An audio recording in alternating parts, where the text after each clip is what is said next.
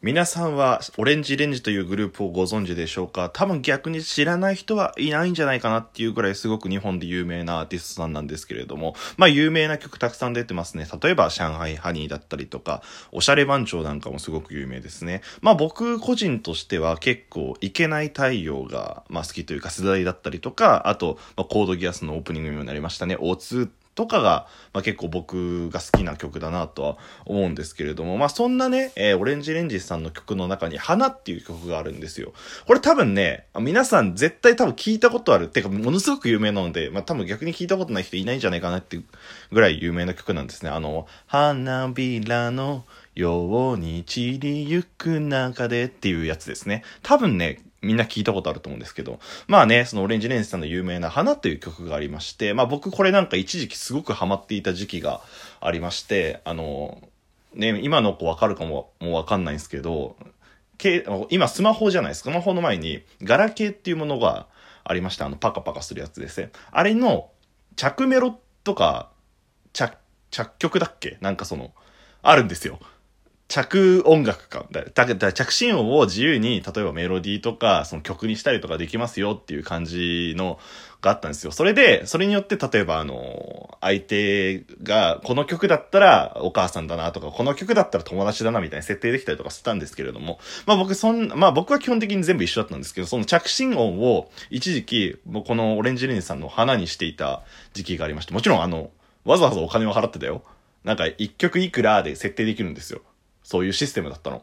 で、それでオレンジレンジャーさんの花にしてたんですよ。まあそれぐらいなんかわかんないけど、もう僕一時期すごく花にハマっていた時期がありまして、まあなんか結構高校時代の思い出の曲だったりとかするんですけれども、まあなぜこんな話したのかって言いますと、あのー、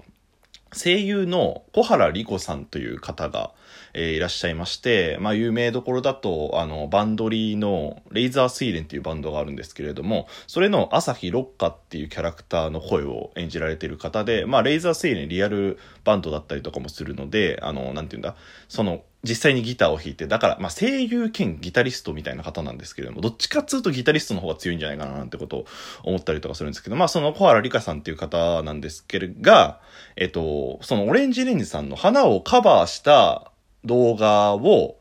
まあ、YouTube にアップしたんですよ。まあちょっとアレンジ加えて。で、やっぱり声優さんなんでめちゃくちゃ歌うまいんですよ。花めっちゃいいんですよ。で、なんか、独自性みたいな。アレンジもすごく効いてて、なんかすごく可愛らしいというか、可愛らしいしかっこいい歌声で、うまいなって感じの曲で、なんかそれがすごく僕の中で、まあ花っていう曲も好きだったし、小原里穂さんも好きだったこともあって、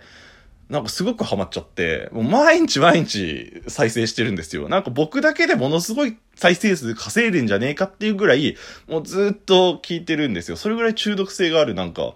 歌で、あの、ぜひ聴いてほしいなって思って、まあ紹介させていただきました。ちなみにこの小原莉子さんって声優さんね、もうものすげえ可愛いんですよ。もう皆さんほんと調べてほしい。もうめちゃくちゃ可愛いんですよ。まあどれぐらい可愛いかっていうと、まああの僕が営業で、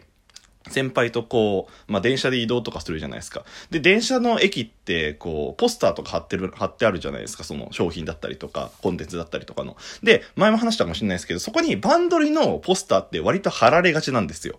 バンドリっていうか、ブシュロードね。ブシュロードのポスターとか貼られてて、で、なんかある時、そのレイザー水蓮の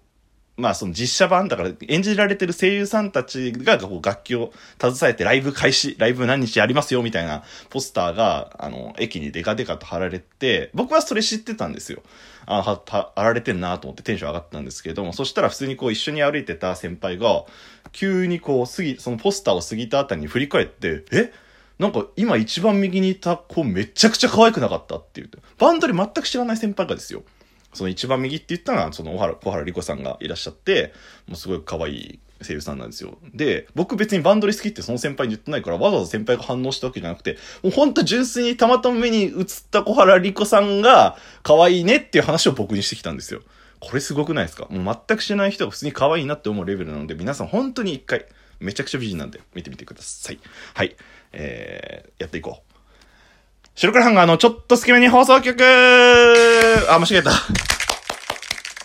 さあ、始まりました。白黒ハンガーのちょっと隙間に放送局。お相手は白黒ハンガーのピルクル土屋です。この番組は寝る前の数分間やスマートフォンをいじってる時間など、皆さんの寝る前にあるちょっとした隙間時間に僕らのたわいもない会話を聞いていただこうというラジオ番組です。ぜひ、寝る前の数分間やスマートフォンをいじってる時間など、ああ、2回言っちゃった。はい、えー、皆さんこんにちは、こんばん、おはようございます。白黒ハンガーのピルクル土屋です。はい、えー、今回は白黒ハンガーピルクル土屋の個人会話となっております。まあ、あの、最近この最初の冒頭のお話の方がだんだんだんだんこう長くなってって、いや、そっちも本編にしろよっていつか苦情が来るんじゃないかななんてことを思っているピルグル土屋でございます。はい、今日もお話ししていきたいなと思うんですよ。ただね、今回は前半その話、冒頭の話が本編と全く関係ないわけじゃないんですよ。まあ、なので、あえてああいう話したっていうのはあるんですけれども。まあ、早速ね、あの、話していきましょう。本日のトークテーマはこちら。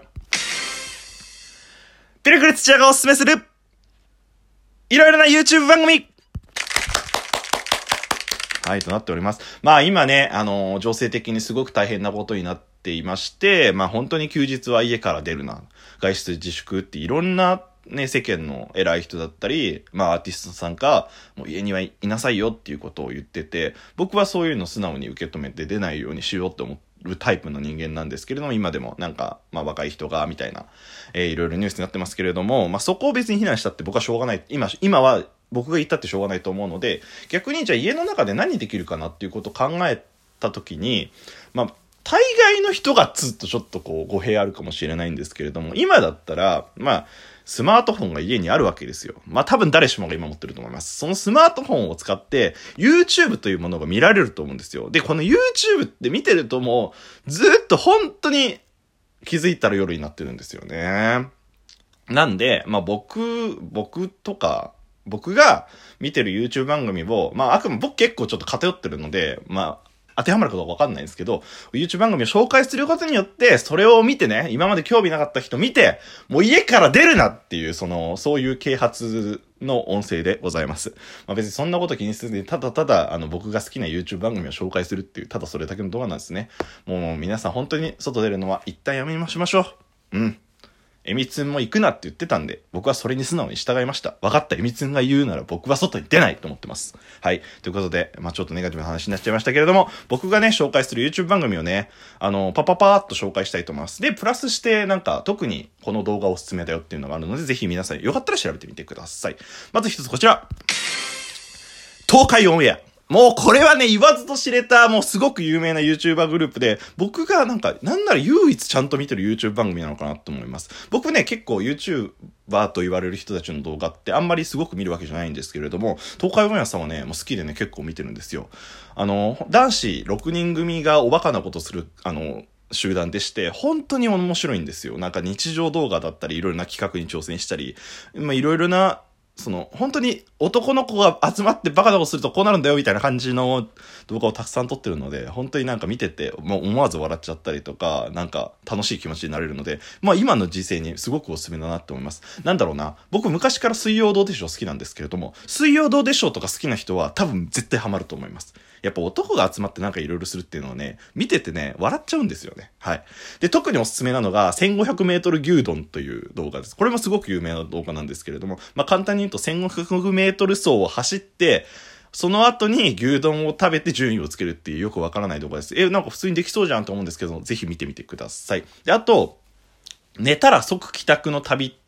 シリーズっていうのがある。これ、あの、一部と二部がありまして、まあ、簡単に言うと3日間の旅行に行きます。で、その中で別に何したっていいし楽しいことするただの旅行なんだけど、ただ、まあ、寝たら帰宅するよっていうすごい、もうめちゃくちゃ体に負荷かけるな、この人たちっていう動画なので、これもね、ずっと見てられるぐらいね、本当に面白い企画ですので、ね、見ていただきたいなって思います。まあ、東海オンエアさんはそんなすごく面白い手段でございます。で、もう一つが、その東海オンエアさんの中に、虫眼鏡さんっていう方がいらっしゃって、僕がラジオで結構ちょくちょく言ってると思うんですけれども、あの、その虫眼鏡さんの個人チャンネルがありまして、それが虫眼鏡の放送部っていう個人チャンネルですよ。で、何してるのかなっていうと、YouTube なのに、虫眼鏡の虫も殺さないラジオっていうラジオ番組を配信してるんですよ。しかもラジオってもうほんと1時間10分とかめちゃくちゃ長いんですけど、まあ、このラジオは毎週月曜日に、あの、投稿というか配信されておりまして、もう僕虫眼鏡さんめちゃくちゃ好きなんですよ。なんか尊敬してる人というか、うん、なんか、そのラジオ、虫、虫、虫眼鏡の、も虫眼鏡の虫も殺さないラジオ、通称虫コロラジオって言うんですけど、虫コロラジオの中でいろいろな、例えばその、もう、やってることは本当にお便りみたい、普通オタをたくさん読んでいくよみたいな感じで、その質問に答えていくよみたいな感じなんですけれども、結構ね、虫眼鏡さんってもともと教員だったりとかするので、すげえ頭いいんだろうなって思って、僕も本当に尊敬してるんですけれども、まあ、その、いろいろな人の意見をいろんな角度で結構、いろんな角度っていうその虫眼鏡さんの意見をなんかズバッと言ってくれたりとかするのでなんか僕のその凝り固まった考え方を少し変えてくれるというか「へえこんな意見もあるんだ」とか「あこの意見はちょっと僕違うな」みたいな「あでもそんな考え方もあったんだ」っていうふうに結構いやもう本当話してることはめちゃくちゃくだらなかったりとかするんですけれどもそういうなんかこういう話題があるんだっていうことを学べたりとか、結構そういう考え方もあるんだなっていうことを学べるラジオ番組になってるので、僕は結構通勤とか、まあちょっとな、通勤長いんで、その通勤の合間に聞いたりとか、何もない時でも結構、あの、聞いたりとかしてるぐらいお気に入りですね。毎週月曜日なんですけれども、これは僕欠かさず聞いてますね。僕結構 YouTuber の、YouTuber っていうか YouTube の番組なんか、面白そうだなって思ったのしか、ほぼほぼ再生してないんですけれども、この虫コロラジオだけはもう毎回毎回聞くようにはしてますね。本当に色々勉強になるし、まあ面白かったり、ついつい友達に話したくなっちゃうような話題があったりとかっていろんな面ですごくまあ、いい言い方をすると身になる。まあ、そんなことは考えず、普通に見ていただくだけでも多分面白いと思うんですけれども、そういうラジオ番組になってるので、ぜひ聞いてみてください。この、自分のラジオ番組で人のラジオ番組を宣伝していくっていう感じですよね。はい。なんか想像以上に東海オンエアと虫コロラジオについて話してしまったので、今回前編と釘打ちまして、えー、後編でもうちょっといろいろな僕が見てる YouTube 番組紹介したいかなって思います。ぜひ後編も聞いてください。お相手は白黒ハンガーのピルクル土屋でした。じゃあねー。